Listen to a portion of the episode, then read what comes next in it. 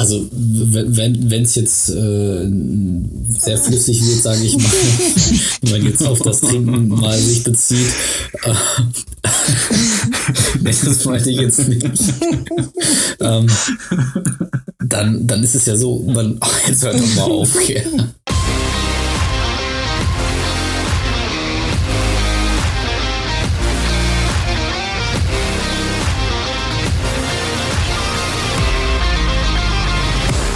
Endspurt, dein Podcast für Laufschuhakrobatik.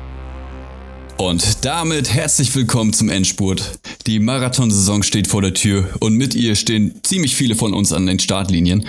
Ja, nun starten, egal ob auf halbe oder voller Distanz, ja nicht nur die alten Hasen, weshalb wir diese Woche um das Rennen sprechen, über das Rennen sprechen wollen. Vielleicht sogar, wenn es da ums erste Rennen geht. Auf diese Episode habe ich mich wirklich besonders gefreut, denn es ist ja die erste Folge, in der wir einen kleinen akustischen Stammtisch abhalten werden. Ich habe mega Bock auf einen spannenden Austausch und begrüße herzlich Annette, Andreas und Stefan. Hallo. Hallo. Hi. Da seid ihr ja. Das hat doch schon mal ganz gut geklappt. Ja, also ich meine, jeder hatte irgendwann mal sein erstes Rennen. Ich erinnere mich noch ganz gut an meinen ersten Halbmarathon. Ich hatte ja vorweg schon einmal erwähnt, was da so schief gelaufen ist. Und ähm, ich weiß auch, dass ja jetzt gerade die, wie eben schon erwähnt, die Marathon- und Halbmarathonsaison beginnt. Und da sich die ein oder andere Sorge bei, bei den Leuten auftut, Annette, magst du mal sagen, erinnerst du dich an dein erstes Rennen? Ist da alles glatt gelaufen nach Plan? Ist da irgendwas schief gelaufen? Oder an was erinnerst du dich? Es muss auch nicht der erst, dein erstes Rennen gewesen sein. Ähm, boah, voll kalt erwischt. Ich war jetzt irgendwie gedanklich schon beim ersten Rennen. Ich glaube, ich habe massiv in fast all meinen ersten Rennen äh, übertrieben am Anfang. Das ist so hängen geblieben. So pace-technisch oder? Ja, auf jeden Fall. Und äh, das ist ja, auch, ich finde, das ist auch ja auch eine, eine schwierige Sache mit der Pace, ne? Also man muss ja immer sagen, das ist übrigens auch ein, eine Sache, die äh, über den Fragensticker bei Instagram rausgekommen ist, dass viele gar nicht wissen, wie schätzt man dann eigentlich die richtige Pace für so ein Rennen ein. Ähm, es gibt ja diese ganzen tollen Pace-Rechner, aber die muss man natürlich auch äh, entsprechend benutzen können. Stefan, magst du sonst einmal sagen, wie man eigentlich seine seine richtige Zielpace bestimmen könnte? Ja, also gibt es natürlich tausend Wege. Ähm, tendenziell haben ja die meisten auch irgendwo einen Trainingsplan vorher verfolgt mit einem gewissen Ziel, aber wenn man jetzt so gar keinen äh, blassen Schimmer hatte, wo man denn überhaupt drauf loskommen könnte, bietet sich natürlich an, vorher eine, eine Unterdistanz mal zu laufen, also zum Beispiel einen 5 oder 10 Kilometer Lauf erstmal und da zu schauen, okay, wo lande ich denn da? Und dann gibt es dann die Faktoren, ähm, um entsprechend die Zeit hochzurechnen. Ähm, genau. Also zum Beispiel die Zehnerzeit mal, mal 4, schlag mich tot äh, zu rechnen und dann hast du so grob die potenzielle Marathonzeit. Ja, wobei auch dafür muss man natürlich noch trainieren, ne? Äh, ja, das sollte man natürlich tun. das äh, tatsächlich, also mich hat das anfangs verwirrt. Ich bin immer davon ausgegangen, dass wenn ich diese, diese äh, Daten da in diesen Kalkulator eintippe, dass er dann sagt, äh, sagen wir jetzt einfach mal beispielsweise 60 Minuten für 10 Kilometer und ich weiß nicht genau, was für eine Zahl er da rauswirft. Auf jeden Fall, äh, ja, habe ich dann gedacht, dann kann ich auch Minuten. den ja, das ja, aber was, was ist eigentlich mit dem Halbmarathon dann, weißt du? Also ich kann ja dann nicht sagen, so. weißt du, dann laufe ich halt 6,20 und dann komme ich beim Halbmarathon schon in der entsprechenden Zeit an. Also mir war nicht ganz klar, dass man dafür auch trainieren muss. Also die, die Formel tatsächlich habe ich im Kopf mal 2,223. Nordwissen. Boah, Streber. Also die 10 ey. Kilometer Zeit. Und ist dann das ein Streber? 2,223, dann hast du die äh, Halbmarathonzeit. 2,223? Okay. Ja. Sag mal, Andreas, weißt du noch, wann du das erste Mal ein Rennen gelaufen bist? Mein allererstes Rennen oder? Ja. okay, ja, das äh, hatten wir in der einen Folge, das war 2003 beim Berlin-Marathon. Ähm, aber ich muss gestehen, da war ich so gut vorbereitet mit null Wissen, weil wir auch viel zu langsam gelaufen sind, weil wir einfach gesagt haben, wir wollen irgendwie unter vier Stunden 30 ankommen und äh, haben dementsprechend einfach irgendwie darauf trainiert. Wie gesagt, mein Vater und ich irgendwie ohne viel Background-Wissen mit Baumwoll-T-Shirt und so, ab geht der Peter. Und so hat das dann eigentlich irgendwie geklappt. Also ich bin einfach nur hinterhergelaufen, äh, weil ich null Ahnung vom Laufen hatte und ähm, ja, die Rechnung ist aufgegangen. Weil ich nicht äh, griechischen Wein im Urlaub vorher gekostet habe, sondern äh, zu Hause geblieben bin, sozusagen. Ja, super vernünftig. Also ähm, ich bei mir war es ja mit der Veranstaltung so, dass ich mit einem guten Freund zusammen gestartet bin. Wir sind zwar unabhängig voneinander gestartet, äh, beziehungsweise wollten wir das, jeder eben sein Tempo. Aber wie das denn so ist, ne? Ich meine, Kumpels triezen sich eben untereinander auch mal und äh, Jan triezt mich besonders gerne, aber das beruht auch auf Gegenseitigkeit, kann ich an dieser Stelle los sagen. Ähm, aber dann hieß es natürlich, ja, also mein Ziel war damals beim Halbmarathon eine Stunde 50 und ich habe mich da total drauf versteift. Ne? Also ich habe auch die Trainingsläufe alle viel zu schnell gemacht und habe mich da total dran festgebissen und natürlich bin ich dann äh, glorreich dran gescheitert und also wie gesagt, als ich in der Startlinie stand, habe ich irgendwie all meine meine Prinzipien, alles was ich im Training vorgemacht hatte, über Bord geworfen und das Ganze ist völlig in die Hose gegangen. Aber aus diesem Grunde sitzen wir heute quasi auch zusammen, äh, damit äh, die Neulinge oder die die jetzt vielleicht auch die Fehler schon gemacht haben, äh, daraus lernen können. Ähm, Vielleicht fangen wir einfach mal mit, mit, mit der Vorbereitung an. Im Grunde ist es ja so, äh, dass jeder ja eigentlich doch einen gewissen Plan verfolgt. Manche machen das ja auch in Anführungszeichen leichtsinnig und starten einfach. Das kann man sicherlich auch mal machen. Nachhaltig ist es wahrscheinlich nicht.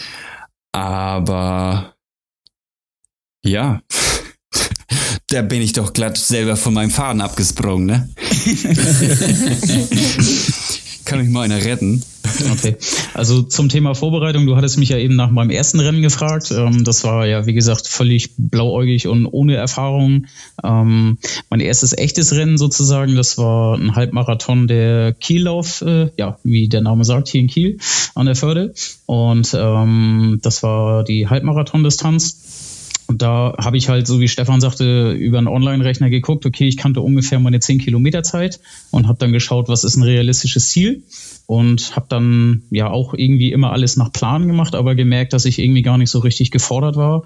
Und habe dann, äh, ich glaube, fünf oder sechs Wochen, ja so ziemlich zur Hälfte den Plan noch mal ein bisschen nach unten korrigiert, also nach oben, je nachdem, wo man es jetzt sieht, äh, auf jeden Fall auf eine schnellere Zielzeit und bin damit äh, gut rausgekommen. Also das war so meine erste echte Erfahrung mit einem Trainingsplan, mit einem realistischen Ziel, was ich dann auch sogar deutlich dann unterboten habe.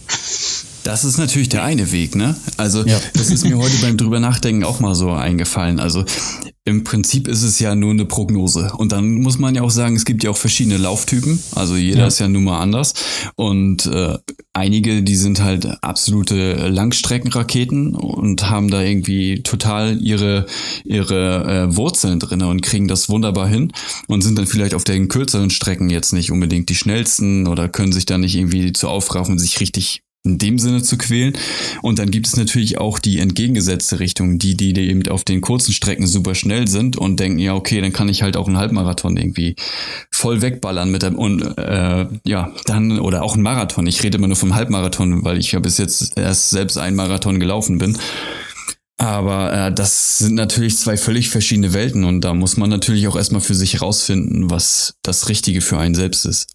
Ja, also bei mir ist es zum Beispiel so gewesen, ähm, das habe ich aber auch viel später erst rausgefunden. Ich habe immer gedacht, so Halbmarathon macht mir wirklich am meisten Spaß. Aber es ist, glaube ich, einfach nicht meine, meine äh, beste Distanz. Also ich würde jetzt vom Gefühl sagen, es sind eher so die 10 Kilometer, weil da, das macht es irgendwie so ein bisschen greifbarer für mich. ähm, also das Ziel. Ich, ich merke halt immer so, bin viel zu, viel, viel zu euphorisch bei den Halbmarathons, komme bis Kilometer 15, 16. Und ich hatte vorhin schon einmal zu Stefan gesagt, dass mir dann ja doch regelmäßig der Saft irgendwie ausgeht. Also klar, körperliche Gebrechen kommen noch dazu. Aber ja, die hat halt dann jeder von uns. Und da fehlt mir da dann einfach der Biss. Bei 10 Kilometern muss ich ganz ehrlich sagen, wenn ich dann weiß, ah, es sind jetzt nur noch zwei Kilometer. Es ist so einmal irgendwie Brötchen holen und zurück. Das, das kann ich nur dann schnell. irgendwie noch, noch weghauen. Stefan, bist du eigentlich Marathon schon gelaufen? Nee, nein, um Gottes Willen. Nein, kommt bisher in meinem Kopf noch nicht drin vor. Ähm, meine weiteste war auch der Halbmarathon. Und ähm, das ist auch so das nächste Ziel oder nächsten Ziele, da ein bisschen wieder anzugreifen. Und ähm, zum einen mal wieder, äh, endlich mal wieder einen Halbmarathon an sich zu laufen, von der Distanz her. Ähm, und dann vielleicht nochmal die, die Bestzeit angreifen. Ich habe noch so das große Ziel, irgendwann mal noch so unter anderthalb Stunden vielleicht zu kommen. Mal schauen, wie das so die nächsten Monate und Jahre vielleicht noch klappt. Aber dann sollte erstmal auch Schluss sein, was die Distanz angeht. Ähm, Marathon ist mir zu weit. Kommt in meinem Kopf nicht vor. äh, ich, ich finde Marathon, also man unterschätzt das ja auch immer, es ist ja nicht nur der Tag, an dem du den Marathon läufst, sondern wenn man äh, sich mal die Kilometerumfänge von von einem Halbmarathon-Trainingsplan anschaut und das vergleicht mit einem Marathon, äh, wenn deine Longruns nachher in Richtung teilweise bis zu 38 Kilometer gehen in einem super Slow-Tempo, wo du dann irgendwie, keine Ahnung, viereinhalb Stunden oder so unterwegs bist, das kann und möchte halt auch nicht jeder leisten, äh, das da jeden Sonntag irgendwie, äh, ja, gefühlt den halben Vormittag zu, zu investieren. Ja, ist auch ein Faktor, der auch bei mir mit reinspielt. Diese ja, intensive Vorbereitung ja. ist, ist, natürlich die langen, längeren und Longruns, es sind die längeren Intervalle, es ist alles irgendwie länger. Die Verpflegung muss nochmal optimiert werden. Der Schlaf sollte am besten auch nochmal verlängert werden und irgendwie, äh, da sind wir wieder bei dem Thema. Mein Tag hat auch irgendwie nur 24 Stunden. Ähm, wird dann irgendwann eng. Ja. Ja, und vor allem, also es ist ja mit den viereinhalb Stunden äh, dann irgendwie nicht vorbei. Ne? Nee. Also doch, im Grunde ist es dann mit mir zumindest vorbei, weil wenn ich diese Longruns irgendwie gemacht habe, ich, ich weiß noch ganz genau, Annette hatte das vor ein paar Tagen in einem Fragensticker, glaube ich. Oder äh, war es ein Post, weiß ich gerade gar nicht. Auf jeden Fall äh, habe ich mich da nicht an, an den Marathon oder an meine längste Strecke erinnert, sondern als ich das erste Mal 30 Kilometer gelaufen bin.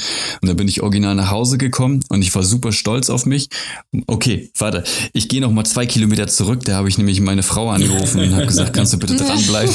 und habe fast, fast ins Telefon geweint und habe mich dann irgendwie hier noch auf die Terrasse geschleppt. Die hatte dann schon irgendwie so ein alkoholfreies Bier irgendwie äh, kalt gestellt und ein Shake und hat hier die komplette Verpflegung aufgebaut, was natürlich super lieb war. Vielen Dank, Schatz.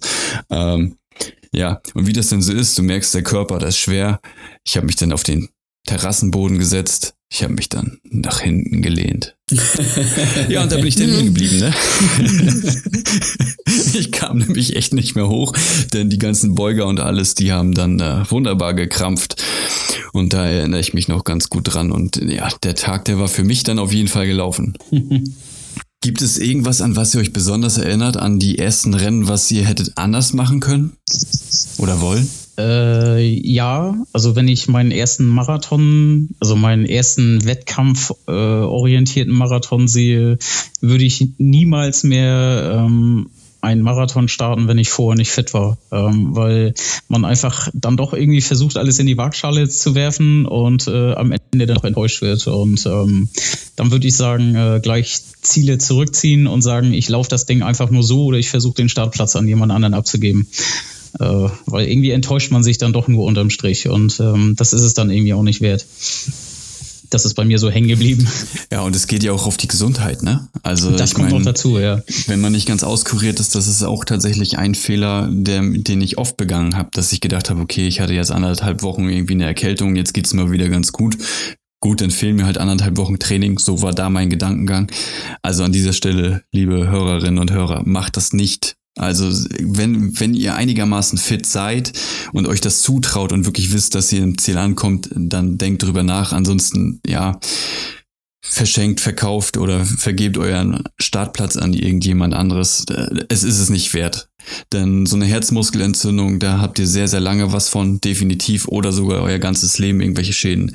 Das lohnt sich definitiv nicht, äh, nur um da jetzt irgendwie sein, seinen Lauf, äh, um nicht um zwei, drei Monate verschieben zu müssen. Ja, oder auch äh, Thema Müdigkeit. Ne? Wir hatten vorhin ganz kurz drüber gesprochen. Ähm, wie gesagt, das war halt bei mir so der, der Neckbreaker ähm, mit Jetlag, drei Tage vor Marathon ähm, aus Kanada wieder aus dem Urlaub zurückgekommen. Ja, moin. Äh, eigentlich hätte ich den Lauf absagen müssen, also mit den Ambitionen, die ich hatte. Äh, hab's dann trotzdem versucht und ähm, ja, mit Ach und Krach dann nachher wirklich im Ziel, äh, zwar in der Zeit angekommen, aber äh, total verkrampft und ich bin fast gestorben. Also das war es irgendwie irgendwie wirklich nicht wert.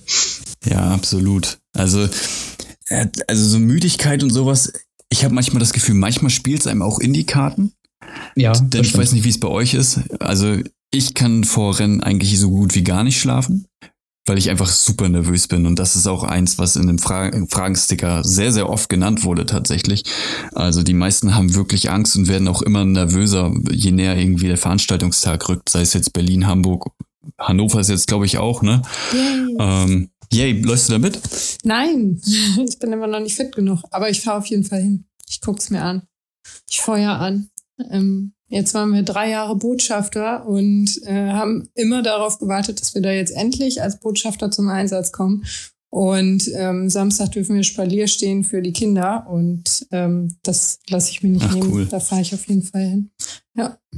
Das ähm, jetzt mal am Rande gesagt, finde ich übrigens auch immer wieder spannend und immer wieder cool, dass äh, für die Kiddies eben auch ein bisschen was geboten wird. Ne? Und wenn es irgendwie, ich weiß nicht, bei uns hier, glaube ich, sind es 400 Meter oder ist das ein anderes Rennen, weiß ich nicht, hatte ich auf jeden Fall gesehen. Finde ich super spannend, ja, denn für die Bambini, ne? Ja, die haben ja, vier genau. oder 500 Meter, genau. Ja, finde ich super spannend. Ich hatte auch immer mal überlegt, ob ich den Großen da mal anmelden soll. Aber das, das Gemeine ist ja immer, also man muss ja auch immer irgendwo hinfahren. Ne? Also es ist ja nun mal nicht immer in der Heimatstadt oder hier in Hamburg, wie auch immer. Und ähm, die Rennen, die starten ja meistens dann auch zu Zeiten, ja, da lohnt es sich halt nicht irgendwie ohne irgendwo zu übernachten, denn da sich einfach anzumelden. Ne? Also wenn ich jetzt schon an den Haspa-Marathon, an die Halbmarathon-Startzeit äh, denke, die ist 8.25 Uhr. Also ich meine, das ist mir schon, obwohl ich hier wohne, fast viel zu früh. Wir, ja, uh, genau. Was?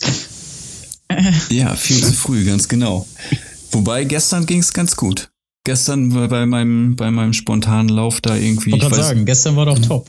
ja, ich weiß auch nicht, was da, was da passiert ist. Also ich wollte eigentlich abends starten, da ist mir dann die Motivation aber ausgegangen, weil äh, die Kids relativ spät im Bett waren durch die Zeitumstellung und ja, dann habe ich gedacht, okay, jetzt kurz vorm, vorm äh, Rennen jetzt noch irgendwie den Long Run oder die wichtigen Long Runs irgendwie ausfallen lassen.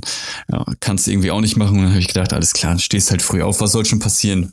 Wärst ja. so oder so müde, wenn du abends gegangen wärst, dann gehst du halt morgens und gehst abends früher am nächsten Tag ins Bett. Lief besser, als ich dachte, obwohl ich mich verlaufen hatte. Aber naja, das ist eine andere Geschichte.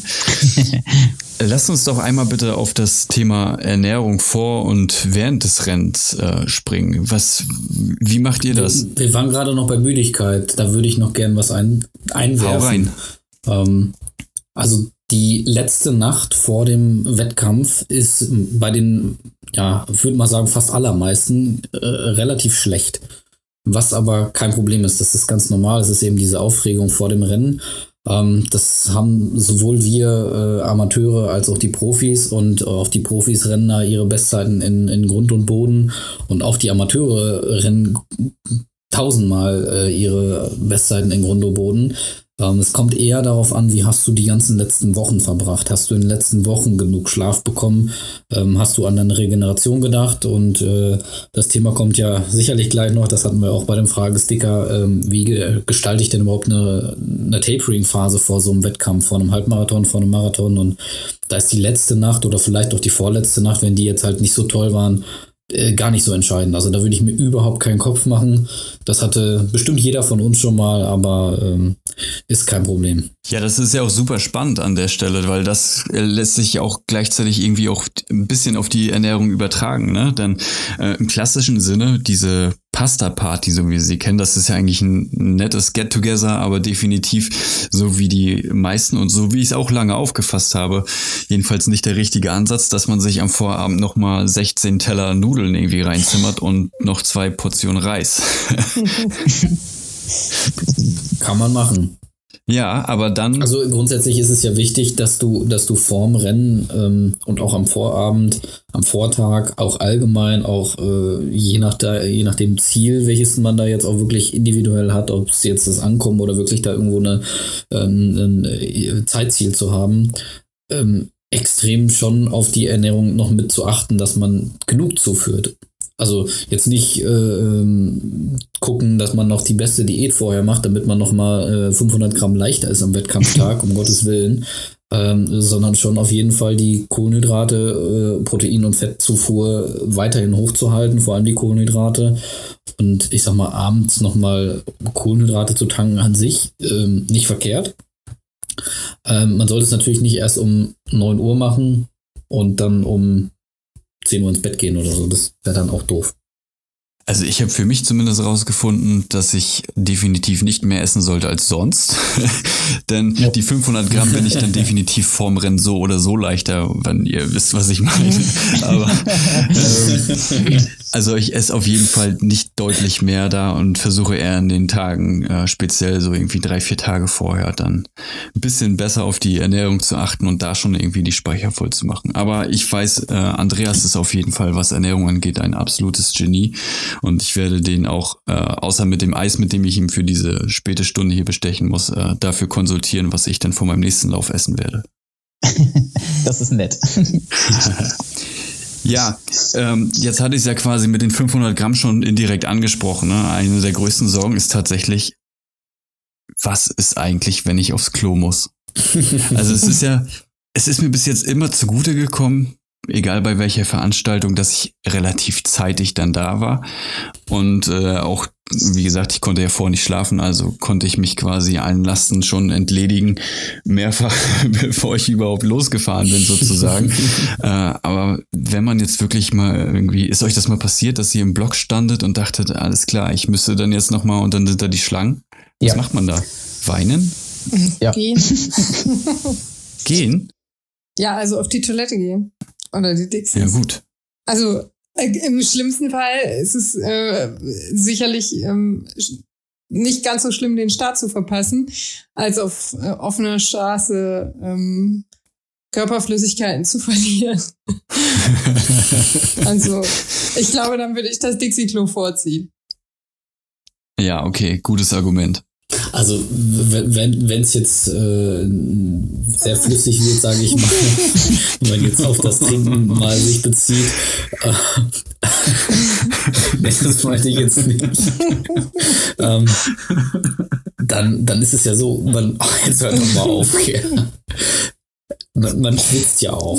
Also man, man schwitzt das ja auch aus. Also wenn man jetzt denkt, ah, ich müsste noch mal pinkeln, dann ist es jetzt nicht so tragisch. Wenn man dann sagt, ach komm, ist jetzt nicht so extrem oder ich war vorhin noch und ich müsste jetzt vielleicht schon mal wieder. Das sind wirklich Dinge, die da redet sich der Kopf auch äh, einiges ein.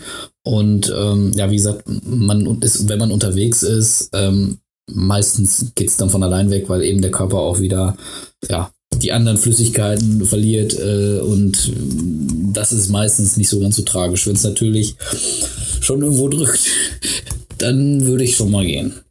Ja, bei, also bei der ersten Sache kannst du auf jeden Fall hochziehen und ausspucken, ne? Weiß ich nicht, ob du das kannst. ähm, äh, ja, kannst du ja mal versuchen. Berichte doch gerne mal. Vielleicht können wir mal einmal äh, bei der äh, auf die Marathonernährung, also während des äh, Rennens so ein bisschen kommen, denn da kenne ich mich überhaupt nicht aus und da hatte ich ja auch schon in den anderen Folgen gesagt, bei meinem ersten Marathon habe ich mich halt gnadenlos irgendwie mit Gels überfressen. Also würde ich an dieser Stelle einfach mal so sagen. Ähm, wie macht ihr das? Also jetzt mal vielleicht direkt Marathon-spezifisch. Was nehmt ihr da so mengentechnisch? Also ich bin gerade auch am Überlegen. Ähm, ich taste mich halt gerade so ran, dass ich sage, ähm, ich versuche so auf, auf sieben Kilometer ungefähr ein Gel zu nehmen. Und das macht dann, wenn ich das jetzt richtig rechne, sechs Gels, beziehungsweise das letzte ist ja dann eigentlich über, weil ich im Ziel keins mehr brauche. Und ähm, bei den Longruns jetzt komme ich damit eigentlich ganz gut hin. Also ich hatte jetzt letztes Wochenende einen Longrun, ähm, so einen Crescendo-Lauf mit äh, ja, Pace-Steigerung alle 10 Kilometer und ähm, da hat's halt auch selbst im, ich habe dann die Gels so verteilt, dass ich im letzten Block, wo ich am schnellsten laufe, dann zweimal ein Gel nehme, einfach um zweimal die Wirkung des Gels zu testen und die Verträglichkeit und ähm, bin damit super klar gekommen. Okay. Aber ich, ich finde aber viel wichtiger ist, äh, das Thema hatten wir vorhin schon kurz, was man halt eben die Tage davor isst. Ähm, ich kann natürlich nicht den Abend davor jetzt nur Weingummi in mich reindrücken und dann hoffen, dass ich am nächsten Morgen Power ohne Ende, weil ich so viel Kohlenhydrate hatte, weil der Zucker äh, bringt mir am nächsten Tag irgendwie nicht mehr viel. Das also mache ich mal, wenn ich Intervalle habe, äh, so wie heute zum Beispiel, habe ich dann äh, eine Handvoll Trockenfrüchte gegessen, weil das ja quasi Zucker pur ist. Und ähm, ja, da, das finde ich ist viel mehr wert, als äh, ja sich das Naschen dann zu begründen mit so einem Long Run oder so. Und was, was isst du denn die Tage vorher, wenn wir da nochmal kurz hinhopsen? Also da ich jetzt ja gerade in der Vorbereitung bin, gibt es aktuell ja nicht die Tage davor, sondern ich versuche einfach wirklich äh, immer vollwertige Kost zu essen. Also Haferflocken zum Frühstück mit äh, ja, Magerquark, Frischkäse, halt immer so ein ausgewogenes Fett- und Eiweißverhältnis. Äh, mhm. Kohlenhydrate natürlich auch. Ähm, ja, Fette gehen immer gut. Nüsse zum Beispiel oder was man halt alles so an Samen äh, im Küchenschrank hat hier, Flohsamen oder äh, Sonnenblumenkerne, Kürbiskerne und so weiter. Und äh, dieses Verhältnis zieht sich eigentlich durch die Mittags- und Abendportionen eigentlich so durch. Und klar gibt es auch mal einen Schokoriegel zwischendurch.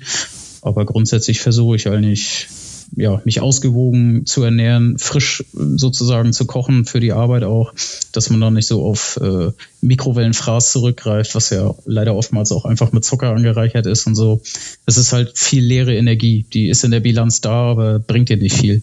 Ja, spannend. Annette, du hattest ja in unserer Folge die, die Dings erwähnt, ne? Diese, ähm, ah, ich habe schon wieder vergessen, ja, Marshmallows. Marshmallows waren das, ne? Ja, ja, die gibt's leider nicht mehr, ne? Oder die soll es bald Nee, es gibt aber irgendwie so was ähnliches jetzt, ne? Du, die, die Gel-Chips meintest ja, du, oder? Genau. Ja, also die fand die ich sich immer dann im, im, Mund mit dem, mit dem äh, Schleimhaut dann auf, auflösen. Ja, ja die gibt's leider nicht mehr. Die hatte ich tatsächlich letztes Jahr, doch letztes Jahr im Mai, wo ich da meinen schnellen Fünfer noch gelaufen bin, ähm, auch noch zur Sicherheit dabei. Mhm. Aber ja, die gibt's leider nicht mehr und als Ersatz auch wirklich dann halt nur noch alles auf Gel-Basis. Ja, wenn wir nochmal bei der, bei der Ernährung bleiben, ähm, die Frage kam nämlich tatsächlich auch auf, wie findet man jetzt das richtige Gel? Also eigentlich gibt es da doch gar keine Faustformel, oder? Weil jeder so individuell ist, da muss man sich wahrscheinlich leider einfach durch die komplette Bandbreite einmal durchtesten und rausfinden, was einem gut bekommt. Ähm, was mir super schwer gefallen ist oder auch immer noch schwer fällt, so langsam glaube ich, habe ich, habe ich meinen persönlichen Da Vinci Code, was das angeht, geknackt aber ich habe einfach überhaupt kein Gefühl, wie viel ich eigentlich nehmen muss. Ich habe halt ein relativ sensibles, äh, sensiblen Magen. Und ähm, ich kann zum Beispiel kein ganzes Gel auf einmal irgendwie reindrücken. Also ich weiß nicht, wie ihr das macht. Ich habe mir jetzt angewöhnt, um es zu üben, immer so ein halbes Gel irgendwie zu nehmen. Und das ist ja letztendlich nur dieses, dieses Honiggel, was ich da habe. Da komme ich auf jeden Fall ganz gut mit klar. Aber ansonsten bleibt einem doch echt nichts anderes übrig, als sich einfach durchzutesten, oder? Jo.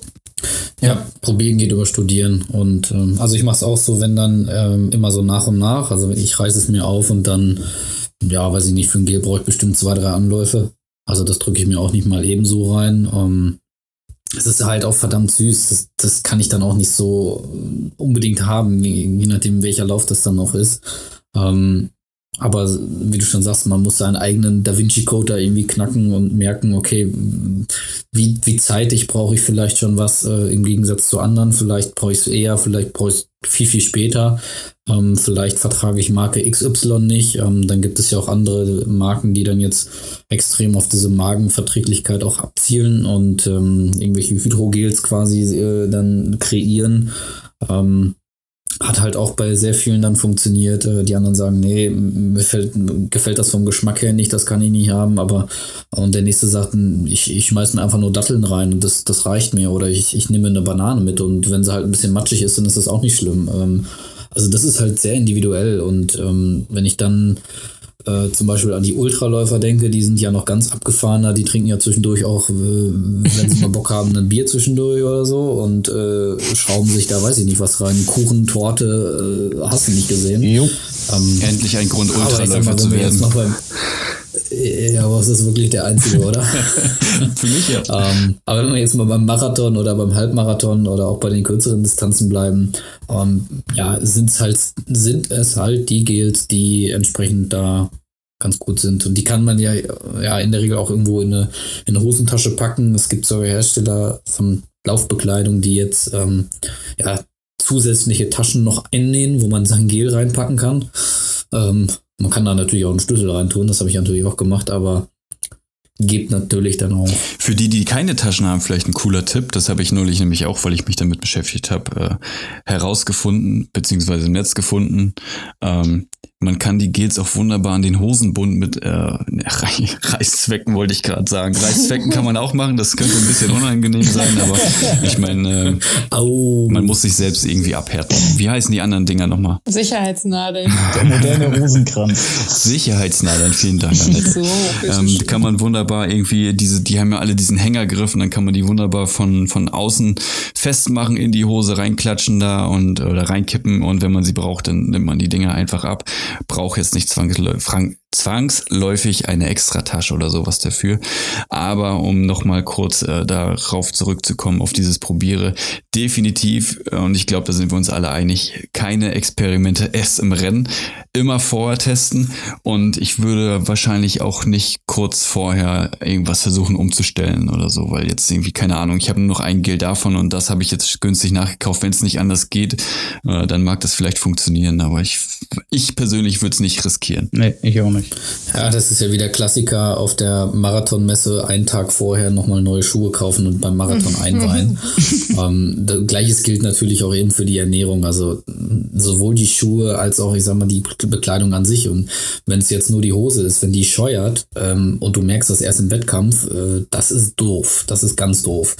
Ähm, das heißt, auch sowas wie ein T-Shirt, ein Longsleeve oder eine Jacke, je nachdem, welches Wetter bei dem Lauf herrscht und äh, wie lange man unterwegs ist, vorher einmal testen, am besten in einem langen Lauf, äh, um dann einfach mal zu gucken, ja, komme ich damit zurecht? Ja, und dann halt auch die Ernährung einmal durchzuprobieren, äh, welche Gels sind gut, welche äh, schmecken mir und welche vertrage ich vom Magen her und welche bringen mich da voran und äh, natürlich die Schuhe sollten auch schon eingelaufen sein. Also auch wenn die jetzt äh, nicht am Vortag gekauft worden sind, aber auch erst 20 Kilometer auf der Uhr hat, äh, haben und es ist ein neues Modell für, für den oder diejenige, auch so einen Schuh würde ich niemals im Marathon tragen, weil das kann dann auch böse enden.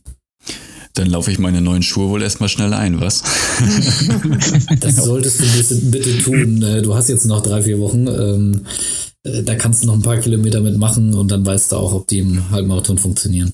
Absolut. Was nehmt ihr denn sonst so eigentlich mit an Ausrüstung? Also ich meine, viele gehen ja auch mit Rucksack an den Start, sowohl irgendwie bei Halbmarathon als auch beim Marathon. Nehmt ihr den auch mit oder habt ihr da irgendwie Bauchtasche oder sowas? Das war nämlich auch eine Frage, die vorkam. Mhm. Ja, wenn es besonders warm ist, ja. Wenn es total warm ist, nehme ich auf jeden Fall eine Weste oder einen Rucksack mit.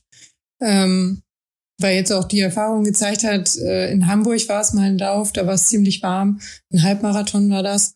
Und ich hatte zum Glück einen Trinkrucksack mit, denn irgendwie war relativ zeitig an den Getränkestationen kein Wasser mehr da.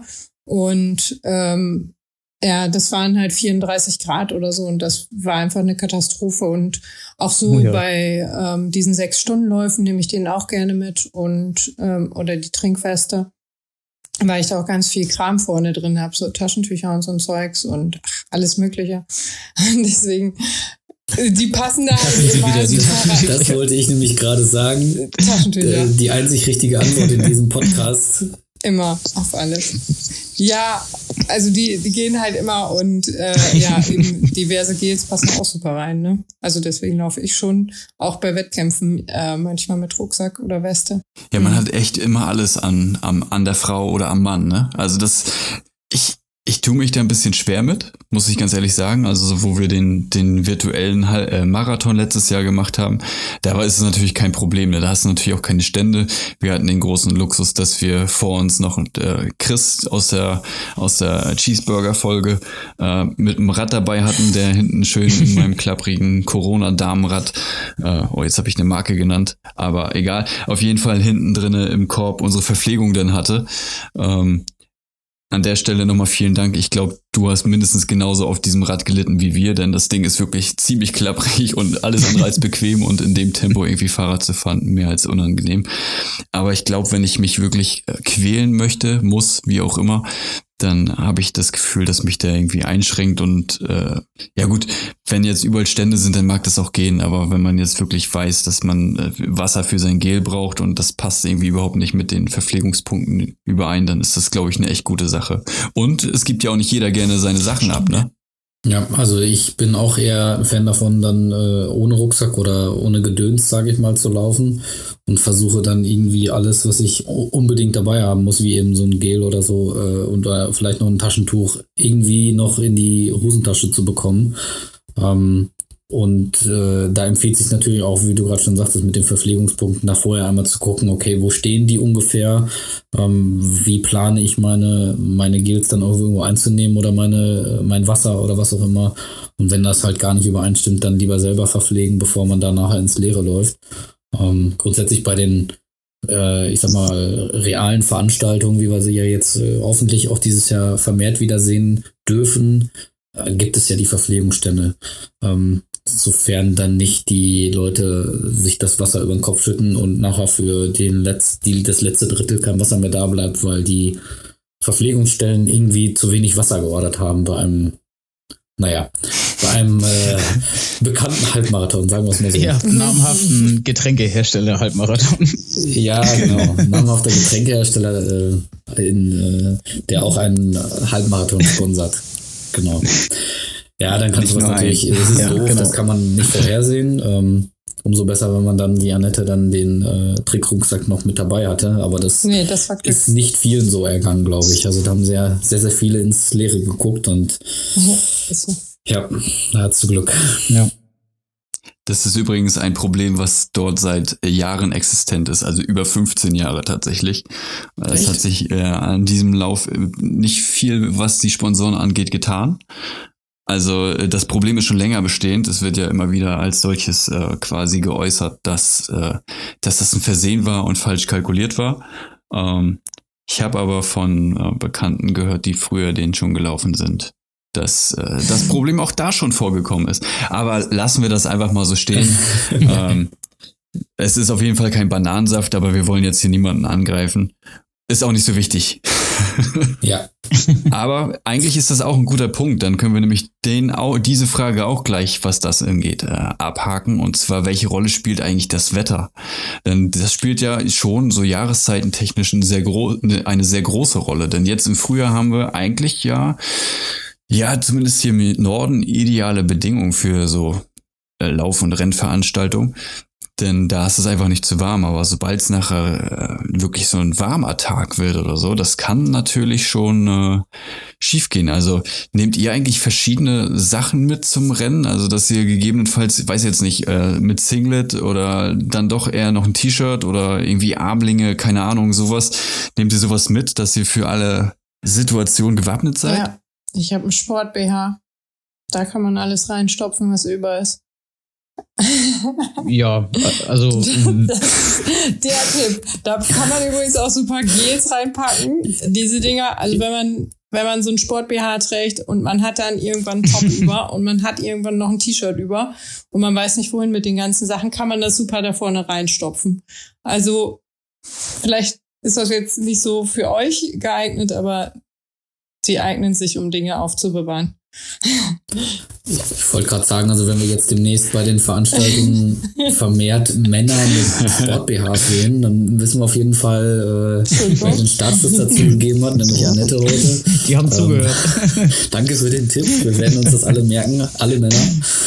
Ähm, ja. Also ich ja. tendenziell nehme auch lieber nochmal zwei verschiedene äh, mit wenn ich die, wenn ich weiß, dass ich mich vor Ort nochmal umentscheiden kann. Das heißt, ich habe jemanden dabei, dem ich das noch zuschmeißen kann oder äh, es ist, äh, mein Auto steht relativ in der Nähe, ich kann mich da nochmal eben schnell mit umziehen. Ähm, aber wenn ich jetzt weiß, okay, ich habe da keine Möglichkeit vor Ort, weil ich fahre da alleine hin, ich kenne da keinen ähm, und muss das irgendwie dann Kilometer dann wieder zurücklaufen oder mehrere Kilometer, das wäre dann doof, äh, dann würde ich eher auf die Variante Armlinge oder sowas setzen, dass man äh, ja oder ja, ausprobieren ist immer schwierig, weil dann ist an dem Tag genau mal genau anderes Wetter, nämlich irgendwie 5 Grad mehr oder weniger oder mal mehr oder mehr, weniger Wind. Und schon brauchst du tendenziell ja andere Kleidung. Ähm, ja, kommt immer drauf an.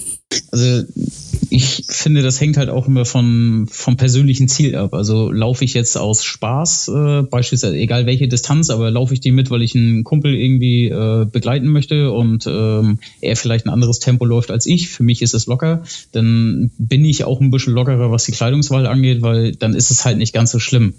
Ähm, meine Erfahrung ist so, wenn ich dann wirklich auf eigene Bestzeit gehe, dann äh, ja, darf es ja. eigentlich nicht zu viel ja. Kleidung sein. Deswegen wäre für mich ein Rucksack für einen Marathon, zumindest für einen auf Bestzeit, keine Option.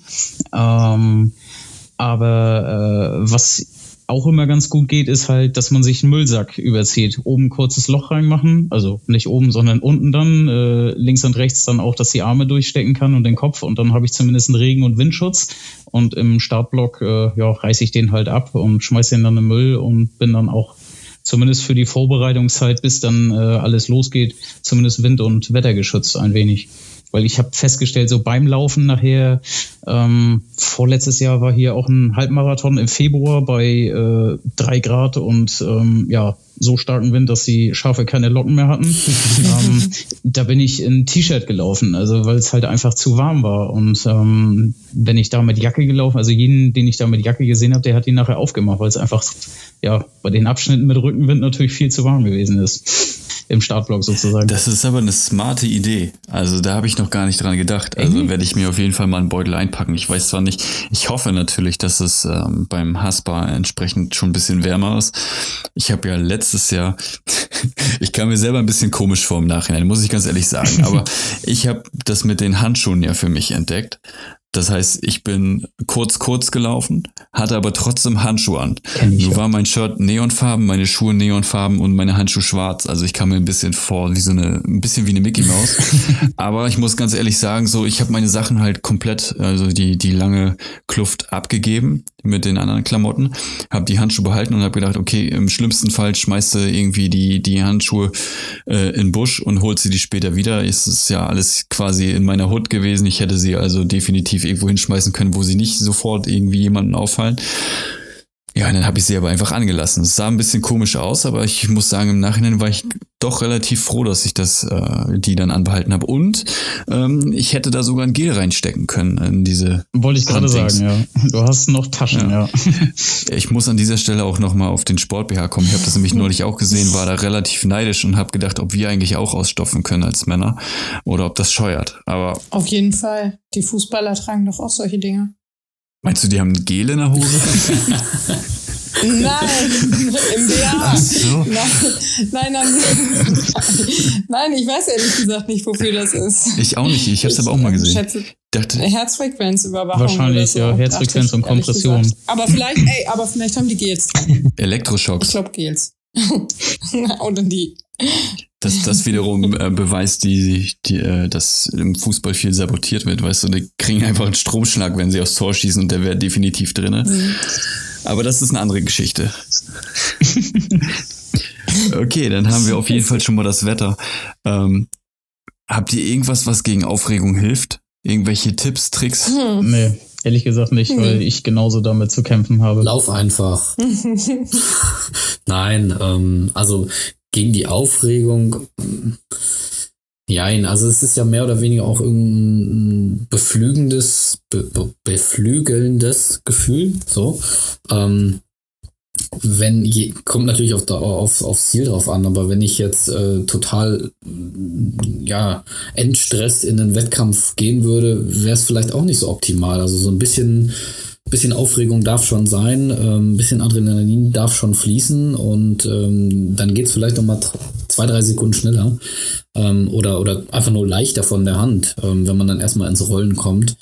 Ähm, wenn man da jetzt, ja, wenn das eher so problematisch wird, dass man sagt, so, ey, ich komme da jetzt überhaupt nicht mehr zurecht und äh, das, hier fällt mir jetzt gerade irgendwie die, die Decke auf den Kopf, ähm, wenn man schon weiß, dass man dazu neigt oder das vielleicht schon mal durchgespielt hat oder vielleicht auch selber schon mal hatte in irgendeinem anderen Wettkampf, ähm, hilft es einfach, ja, so ein bisschen mentales Training auch Monate vorher schon zu machen. Nicht drei Tage vorher damit anzufangen, das ist dann, das äh, ist nicht fest genug dann im, im Kopf angekommen, aber wenn man da so ein paar Wochen oder Monate vorher mit anfängt, mit ein bisschen mentalem Training, kann man da auch so ein, schon einiges mitmachen. Also da wirklich sich selber runterfahren zu können durch ja, diverse Techniken und wenn es irgendwelche Affirmationen sind oder so, das, das kann schon echt helfen.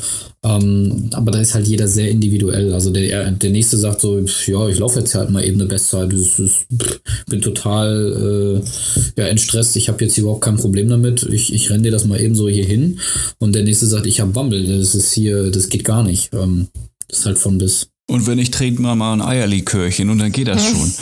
nee, bei, bei, mir ist es, bei, okay. bei, was bei mir immer sehr gut klappt, ist... Ähm, Klötenköhm heißt er. Ja, Klötenköhm. Hier im Norden sagen wir Klötenköhm dazu. Was bei mir auf jeden Fall immer gut klappt, ist... Ähm, erst fange ich an, also ich, ich spreche jetzt wieder mal vom Halbmarathon, ich zähle die Kilometer. So, und wenn ich, ich sage mir nie, ich habe erst zwei Kilometer geschafft, sondern ich sage mir nur noch 18. Warte mal, 19. Entschuldigung, 19. okay. Das ist, also du kannst schon mal rechnen, das ist, haben wir schon mal festgestellt. Das ist gesunder Optimismus, liebe Freunde. So. Ja, genau. Und dann komme ich ja irgendwann an den Punkt, wo das Ganze tipp, äh, kippt und dann zähle ich wieder runter und sage, nur noch fünf, nur noch vier und so weiter und so fort. Und dann denke ich mir irgendwann, wenn es dann schwer wird, dann sind wir bei den Zahlen angelangt, wo ich mir dann immer versuche zu visualisieren, wie vorhin schon gesagt, so, ja, das ist jetzt noch einmal zum Bäcker oder noch einmal da oder dahin. Das ist jetzt nicht mehr die Welt, das schaffst du auch noch irgendwie. Also irgendwie versuchen sich das Ganze, man kann eigentlich nur sagen, schön zu reden, aber das klappt zumindest bei mir immer relativ gut. Die Salami-Taktik. Aber dann bist du ja auch schon im Rennen. Hast du das denn vorm Rennen dann auch? Bist du dann auch hibbelig, nervös äh, und oder, oder ist dir das auch relativ egal. Ich? Ich bin äh, der wahrscheinlich nervöseste Mensch aller Zeiten. also es ist jetzt, beim letzten Mal war es so, dass ich dann mitten im Gespräch verschwunden bin und einlaufen gegangen bin.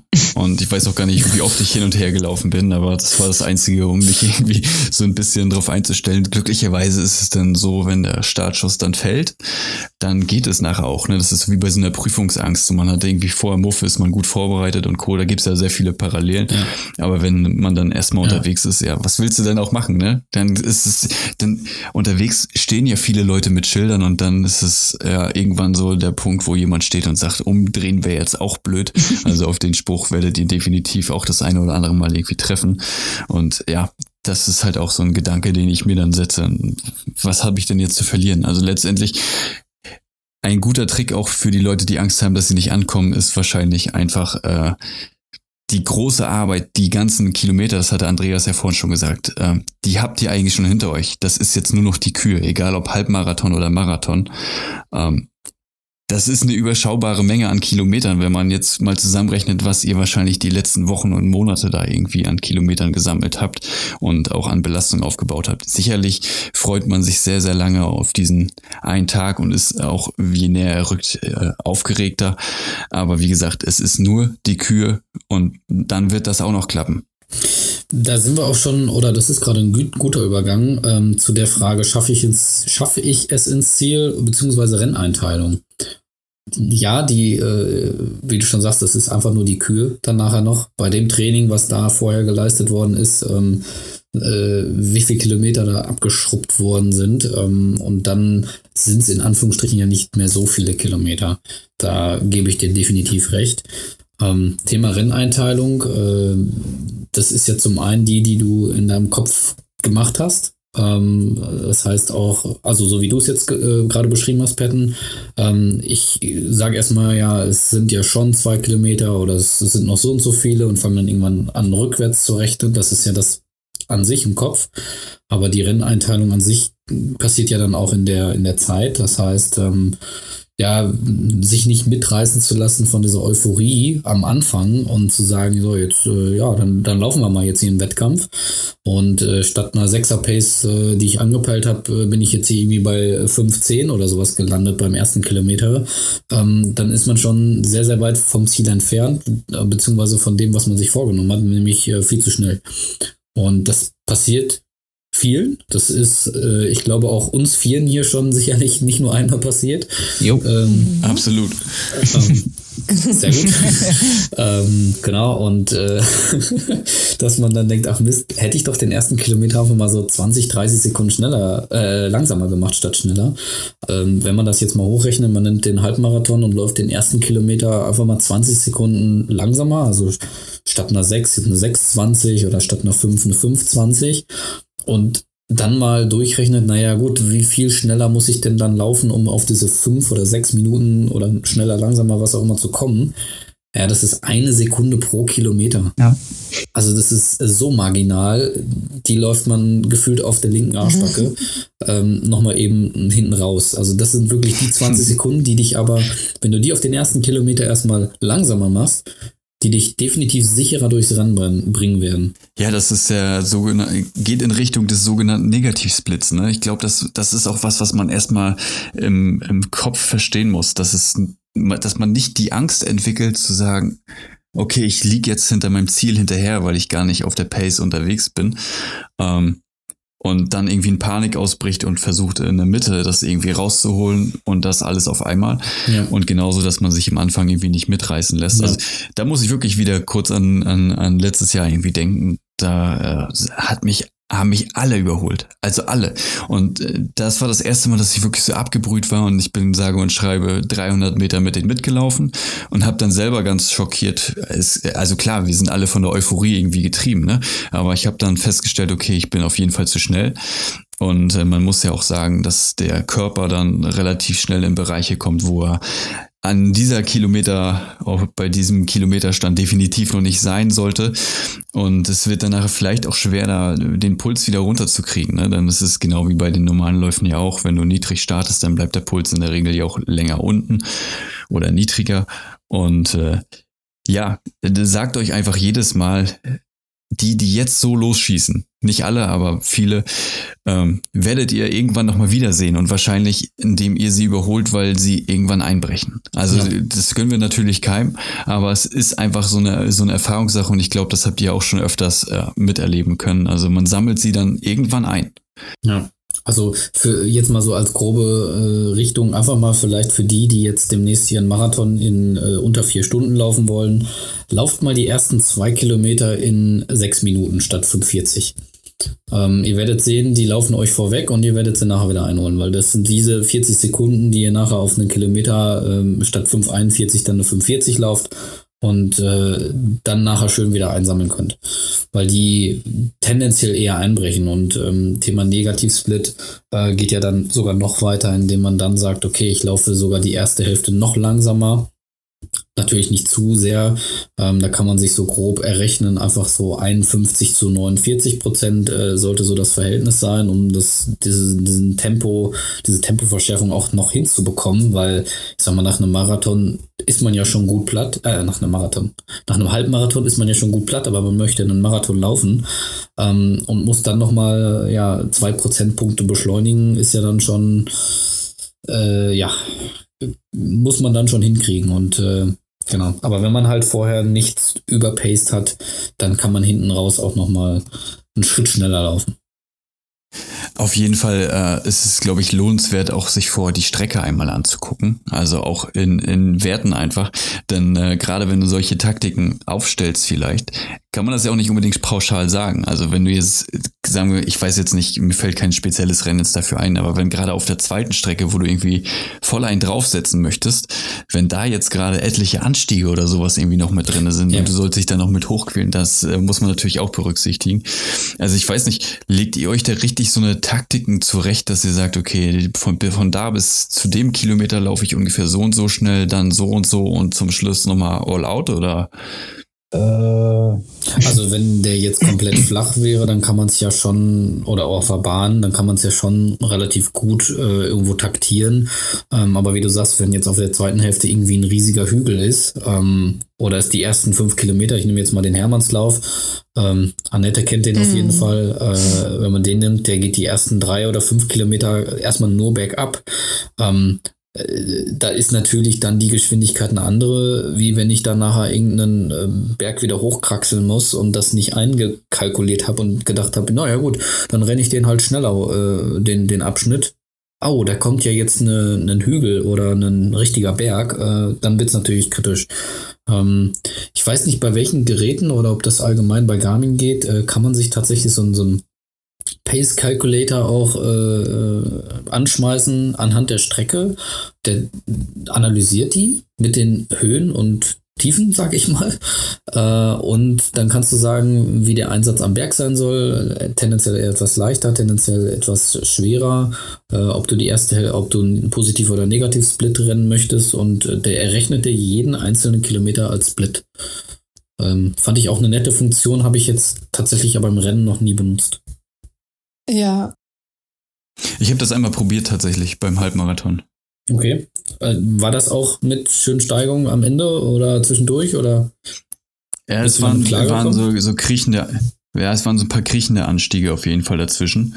Ähm, es ging. Ich muss sagen, ich habe aber die Werte nicht richtig verstanden oder nicht richtig gelesen in dem Moment. Also ähm, das war nämlich so, dass ich nachher eine ganz andere Zeit rechnerisch hätte rausgehabt, denn man musste auch ganz klar sagen, du berechnest das ja anhand von irgendeinem GPS-Track oder sowas, den du da auswählst. Und genau. wenn er nur ansatzweise abweicht, dann äh, haut das nicht mehr hin. Und das war bei mir tatsächlich genau der Fall. Ich hatte eine andere äh, prognostizierte Zeit, was das angeht. Ähm, aber ja, also ist eine nette Spielerei, würde ich auf jeden Fall vorher mal testen, bevor ich das jetzt im Rennen mache, weil das kann ein, ich würde versuchen, alle Elemente zu eliminieren, die einen irgendwie aus der Bahn werfen können. Aber ich glaube, ähm, Annette wollte gerade irgendwie was sagen. Mm, äh, ja, genau. Äh, Stichwort äh, Hermannslauf. Ich habe auch gerade überlegt, ob ich mich irgendwann wirklich mal auf einen Lauf vorbereitet habe. Und ja, da habe ich das tatsächlich gemacht. Da habe ich mir äh, das Höhenprofil ausgedruckt und laminiert und über so ein ganz langes Gummiband an, Achtung, meinen Trinkrucksack gebunden ähm, und kam dann immer so beim Laufen äh, an die Karte hinten und wusste immer, wo ich bin und ähm, ähm, ursprünglich war mein Plan, dass ich dann genau weiß, ab wo ich Gas geben kann und wo nicht und ähm, dass ich immer gut vorbereitet bin. Aber ich habe halt nicht damit gerechnet, dass äh, es plötzlich gehagelt hat und wir dadurch, weiß ich nicht, knöcheltiefen Matsch gewartet sind. Und also das war dann nicht so, konnte ich äh, nicht mitrechnen, aber ansonsten fand ich den Plan schon ziemlich gut und fühlte mich gut vorbereitet mit meinem Kärtchen. Also es kann ja auf jeden Fall nicht schaden, oder? Mhm, das ich auch. Und Andreas wollte, glaube ich, auch gerade was sagen. Bloß äh, Stefan ist an dieser Stelle ein bisschen lauter. Das, der muss ja, ja mal reinschreien, ach, der Mann. Ja, man soll den mit Erfahrung auch den Vortritt lassen. also bei den mit Erfahrung. Ja, dann, dann erzähl.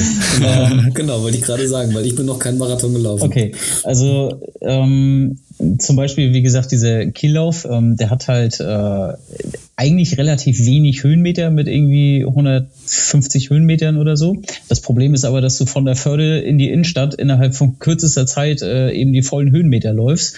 Und ähm, das war wirklich der einzige Lauf, wo ich dann wirklich, ja, beim ersten Mal hatte ich gedacht, ja, ja, die paar Höhenmeter, die nimmst du so mit. Bin natürlich dann eingebrochen ähm, in der Pace, ganz klar. Beim zweiten Mal wusste ich, okay, ähm, da nimmst du jetzt bewusst Tempo raus, weil ähm, das kannst du hinterher viel besser wieder nutzen, wenn du Energie gespart hast, um das wieder aufzuholen, als dass du versuchst, mit dem Messer zwischen den Zähnen ähm, ja, diesen Berg zu bezwingen sozusagen, äh, weil danach bist du echt auf. Ja, das wollte ich, würde ich nämlich auch äh, jedem empfehlen, äh, dann wirklich, wenn so ein Berg kommt und du denkst, oh Mist, den wollt ihr doch jetzt schneller hochrennen, ähm, nicht an der Pace dann festhalten oder sagen, jetzt muss ich den nochmal noch mal kräftiger hochrennen, sondern dann ja im Kopf den Schalter umlegen und sagen, okay, ist jetzt so, ähm, dann laufe ich den halt in selber Intensität, wie ich flach gelaufen wäre dann ist es halt langsamer. Vielleicht sind es dann auch 30 Sekunden oder eine Minute langsamer als die ähm, ja, gewünschte Pace, die man eigentlich anvisiert hat. Aber ähm, bevor man sich da jetzt wirklich dann irgendwie Stress im Kopf macht und da äh, alles gibt, was man noch so in, an, an Körnern übrig hat, äh, das ist dann meist nicht zielführend ähm, und macht, macht eher mehr Probleme als weniger. Ja, auf alle Fälle, egal ob Halbmarathon oder Marathon, ähm, ob man jetzt eine PB anstrebt oder nicht, das Wichtigste ist, glaube ich, nach wie vor, dass ihr euch äh, darauf besinnt, warum ihr das Ganze macht und für wen, nämlich A für euch oder B für euch in dem Falle und äh, A zum Spaß. Vergesst niemals den Spaß, bitte, egal was ihr macht. Ähm, verbeißt euch nicht an irgendwelchen Zahlen und nur weil andere irgendwelche PBs regelmäßig knacken oder sonstiges. Also es muss nicht jedes Mal eine PB fallen. Und ganz ehrlich, ich habe in bis jetzt einem einzigen Rennen geschafft, eine PB wirklich zu knacken von mir selbst, wenn man so sehen will, weil immer irgendwas schiefgegangen ist, weil ich genau diesen Fehler immer wieder mache. Ich setze mich einfach viel zu viel unter Druck und äh, schätze mich dadurch falsch ein. Versucht möglichst realistisch zu euch zu sein, wenn es darum geht, äh, eure Zeiten und eure Ziele festzulegen. Und wie gesagt, wenn ihr dann doch einen guten Tag erwischt, dann äh, haut raus, was geht, aber nicht zu früh. Also entscheidet euch definitiv erst auf der zweiten beziehungsweise auf der hinteren Hälfte, auf dem hinteren Teil des Rennens, äh, ob da noch mehr geht. Aber euer Körper wird euch das schon verkünden, schätze ich. Ja, auf jeden ich Fall. Also ich, denke, auch, also ich habe ihn Okay, äh, diese Einteilung, ähm, ich wusste zwar mit Negativsplit, hatte mich damit aber noch nie so richtig auseinandergesetzt, aber ähm, soll, sofern es für den Hasper jetzt für mich soweit ist, dass ich wirklich auf Bestzeit gehen möchte, dann äh, werde ich auch irgendwie versuchen, das mit einem Negativsplit zu machen, ähm, weil ich glaube halt einfach auch, dass man auf den 21 Kilometern nicht so viel Zeit liegen lässt äh, auf der ersten Hälfte, dass man sie auf der zweiten Hälfte dann durch die eingesparte Energie ja nicht wieder reinläuft.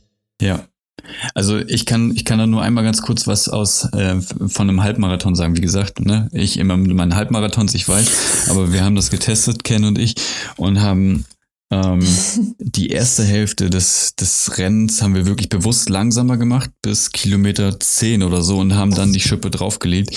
Und ich war wirklich positiv überrascht und regelrecht schockiert, dass das wirklich so gut funktioniert hat.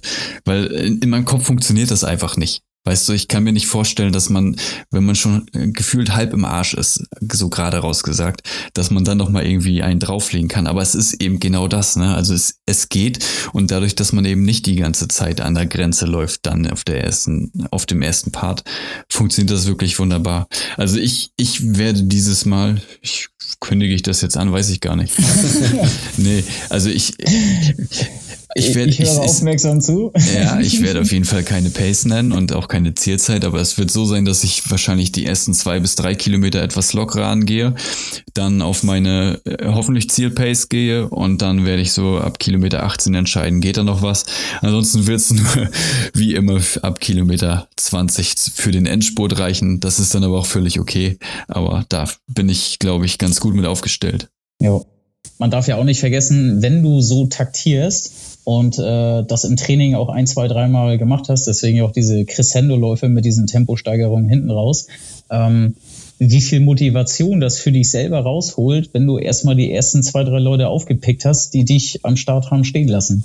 Ähm, also das, es gibt nichts Demotivierendes für jemand anderen, der von jemandem überholt wird, den er eigentlich schon mal einkassiert hat. Und für dich selber gibt es, glaube ich, nichts Motivierenderes, als die Leute wieder einzusammeln, ähm, die dich haben stehen lassen. Ja. Also das setzt dann auch nochmal neue Kräfte wieder frei. Also zumindest ist es bei mir so. Das motiviert mich so sehr, dass ich da ja in meinem Tunnel irgendwie bin und äh, mich dann dadurch selber einfach anfeuere und ähm, ja, da irgendwie nochmal Kräfte freisetzen kann. Ja, also, ja absolut. Also kann ich definitiv äh, unterschreiben. Ich auch. Und äh, bei deinem Stichwort äh, bezüglich der Crescendo-Läufe, ähm, die hatte ich ja auch eine Art empfohlen. Ähm, Einfach um ja bei den langen Läufen hinten raus nochmal zu gucken, wie komme ich damit klar, wenn ich jetzt nochmal Tempo draufsetze. Ähm, kann ich jetzt keinem so äh, stumpf empfehlen, der jetzt äh, vielleicht äh, beim Hasper noch teilnehmen will. Ähm, den Hannoveranern oder Berlinern äh, auf gar keinen Fall. Aber sonst einfach mal einen, einen, langen Lauf und hinten raus, so, ja, so 10, 15 Minuten noch mal ein bisschen Endbeschleunigung zu geben auf die gewünschte äh, ja, Zielpace und dann noch mal 10, 15 Minuten auszulaufen. Das kann man mal gut mit einstreuen. Wie gesagt, ähm, für den Hasper vielleicht noch an diesem Wochenende, äh, aber dann später auf gar keinen Fall mehr. Weil sonst wird es dann zu spät und dann, der muss auch regeneriert werden und dann sind wir wieder beim Tapern. Ja. Oh ja, okay. Lass, lass uns das mit dem Taper nochmal kurz äh, ansprechen, weil das, glaube ich, für viele auch ein großes Mysterium ist, wie das funktioniert, warum man es machen sollte. Und dann, äh, ja. Ja, Patton, wie ist das denn beim Tapern, beim Halbmarathon? Erzähl doch mal. Ah, das ist jetzt aber gemein. Schön den Ball zurückgespielt. Perfekt. Ja, also ne, tatsächlich habe ich das auch erst beim, bei dem letzten das erste Mal so richtig verstanden und gemerkt, was es wirklich bringt. Es ist aber tatsächlich einfach derselbe Effekt wie bei den langen Läufen, wie ich das jetzt, diese Erkenntnis mit dem, mit dem lockeren, achtsamen Läufen festgestellt habe, dass man einfach deutlich spritziger starten kann. Ne? Also man fühlt sich einfach so, so überenergetisch und ja, man denkt die ganze Zeit, man macht zu wenig in dieser Woche, aber wenn dann der große Tag X kommt, dann ist man über jeden, jeden Funken Energie dann doch glücklich und ja, doch, es, es lohnt sich. Also vom Prinzip ich, ich erkläre das jetzt mal. Ich bin ja hier schließlich der Trainer von uns. Also, also, also im, im Großen und Ganzen ist es ja so, dass in der letzten Woche die, die ganze Arbeit des Trainingplan, Trainingsplans erledigt ist. Es gibt ja meistens, also sehen Sie jedenfalls die meisten Standardpläne vor am Dienstag, wenn Sonntag das Rennen ist, nochmal irgendwie einmal ein paar Intervalle, aber längst nicht mehr in dem kompletten Umfang wie sonst. Also irgendwie reduziert dann nur nochmal, um so ein bisschen äh, Schwung in die Kiste zu bringen bringen und der Rest sind eigentlich ja alles eher so lockere Läufe um die halbe Stunde rum, so dass man eben immer mal so den Speicher leicht anfrisst, kann man das so sagen und dann äh, äh, ja, dass die dass man dann fit für den großen Tag ist, ne? Ja, hast du, hast du gut erklärt. ähm, also grundsätzlich äh, geht es ja einfach nur darum, die Belastung der letzten Monate einfach mal hinzunehmen und runterzufahren und dem Körper ein bisschen ja, Zeit und Luft zu geben, ähm, das alles zu verarbeiten, weil es ist ja irgendwo auch Stress für den Körper. Und ähm, dann kommt eben dieses Gefühl, dass man denkt, äh, irgendwie mache ich doch jetzt hier gar nichts. Das, das, ist doch hier Zeitverschwendung. Ich muss doch laufen. Ich habe doch äh, am Wochenende jetzt meinen Wettkampf. Und ähm, genau eben diese ja, übrig gebliebene Energie dann im Wettkampf gezielt einzusetzen, äh, kann dich nochmal so diese 2, 3, 4 oder bis zu 10 Prozent nochmal besser, schneller, fitter ähm, ins Ziel kommen lassen. Ähm, Im Gegensatz zu, wenn du nicht tapern würdest. Und ähm, zwei, drei Wochen vorher, vor dem Halbmarathon oder Marathon, ähm, beim Marathon würde ich schon bei drei Wochen bleiben.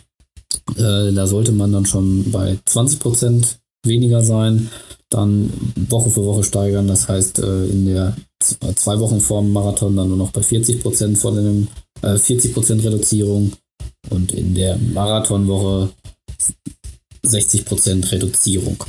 So. Habe ich es jetzt verständlich erklärt oder habe ich jetzt einen Bock in meinem Kopf? Das hört sich sehr gut an. Okay, gut. Nee, also das ist auch sehr individuell, aber das sind so die, die groben Richtwerte. Ähm, manche kommen da auch mit ähm, weniger Reduzierung, das heißt mehr Belastung klar, aber tendenziell würde ich jemandem raten, reduziere lieber etwas mehr und denk für dich selber, ja, ich bin jetzt hier faul, ähm, weil das bist du nicht. Du hast die letzten Wochen und Monate genug geleistet und möchtest ja jetzt am Wochenende noch deinen Wettkampf äh, ja, gesund und fit und vielleicht auch in einer neuen äh, schönen Bestzeit äh, dann finishen. Ähm, dann macht das keinen kein Akt, wenn man da jetzt äh, nicht mehr seine drei Stundenläufe hat, sondern vielleicht nur noch äh, Stunde, Stunde zehn ähm, oder in der jeweiligen Woche dann nur noch eine halbe Stunde irgendwie die Beine ausstellen geht.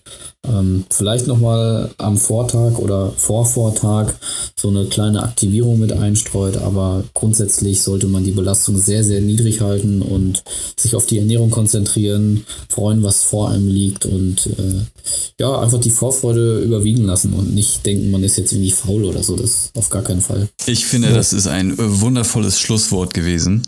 Ja. Denn wir sind bei mittlerweile über einer Stunde und ich denke, ähm, und freue mich, äh, dass ihr auf jeden Fall alle dabei wart. Ähm, ich denke, wir konnten den Hörerinnen und Hörer vielleicht die eine oder andere Sorge nehmen oder noch mehr Bock machen jetzt auf ihren anstehenden Start. Ja, ansonsten möchte noch jemand von euch was loswerden? Nö. Nö, klingt gut. Nö, okay. Klingt gut. Norddeutsch, ne? Für, nee, wir haben alles gesagt. Mhm. ja. Jo, und so. Jo. So, Maschine, falls du keine Folge Endspurt mehr verpassen willst, lass gern ein Abo da. Solltest du Fragen oder Anregungen haben, schreib mir gern eine Nachricht auf Instagram an petten-run oder per Mail an hi at endspurt-podcast.de. Wir starten jetzt auf alle Fälle in unseren Cooldown. Hab noch einen tollen Lauf. Deine Mutter. Mutter? Okay. Annette, Andreas, Stefan und Pet. Toodaloo.